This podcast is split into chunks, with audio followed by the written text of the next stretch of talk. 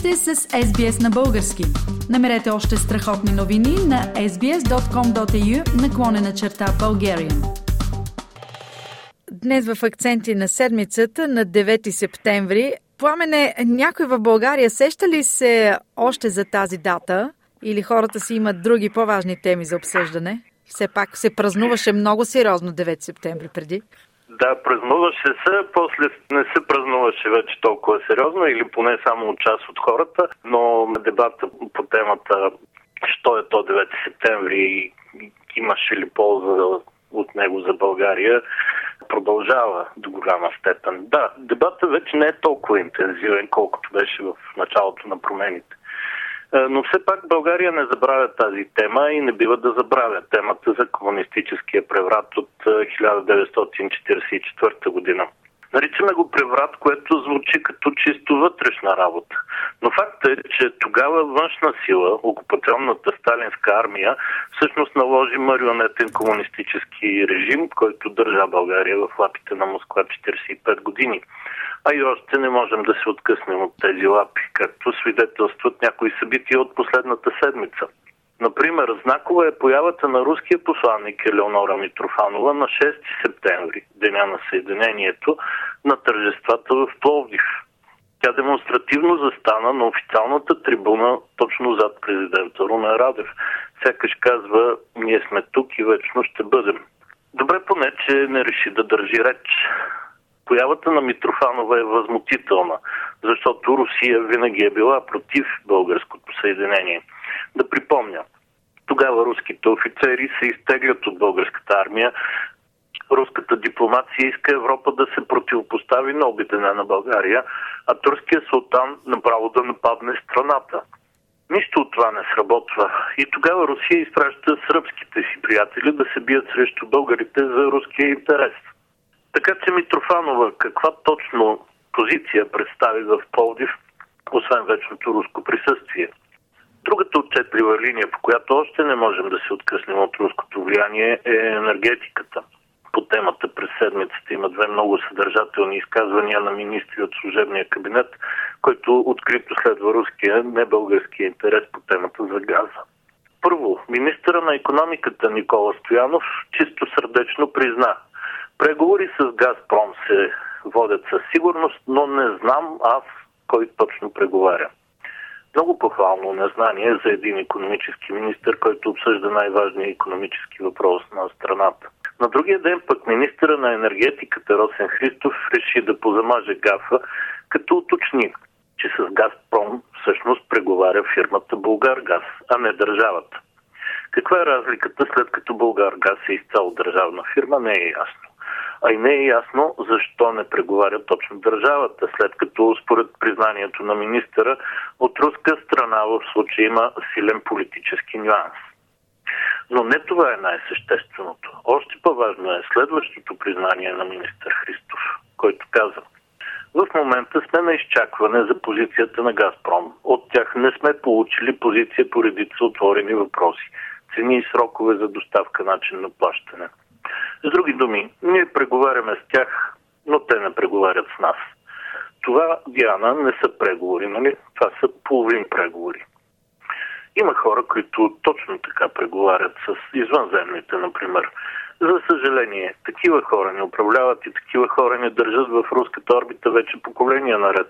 Дори след като уж се откъснахме чрез членството в Европейския съюз и НАТО. Но всъщност, Диана, да се върнем към началото, за да кажа, че ти си права. В момента хората тук имат доста по-важни мисли за мислене и работи за вършене от това да обсъждат преврата на 9 септември. В Карловско, например, се случи страшно наводнение, в което по чудо няма загинал човек, но има хиляди пострадали, а щетите по първите преценки са за над 90 милиона лева. Още в първия ден хора от цялата страна, доброволци, започнаха да изпращат хранителни продукти и други помощи. И като доброволци отидоха в пострадалите села да помагат. На този фон прозвучаха нелепо посещението на служебния премьер Гълъб Донев в района и неговите изявления, направени едва на третия ден от бедствието. Така че пет пари не струват и уверенията на премиера как още утре, разбира и вчера, в четвъртък, държавата ще отблокира храни от държавния резерв и ще осигури места за временно настаняване на бедстващите семейства. Много похвално, но късно. Последния от първа ръка, храна в района вече има, това, което няма е вода. И бира, разбира се, ако трябва да сме в рамките на шегата. А пострадалите семейства са прибрани от роднини и приятели. Така че изявленията на премиера Донев са чиста пиар акция, която рекламира държавата като грижовна майка, което е и целта на занятието. Да, това правителство и неговият патрон, президента Румен Радев, много държат да се харесат на масовия българин.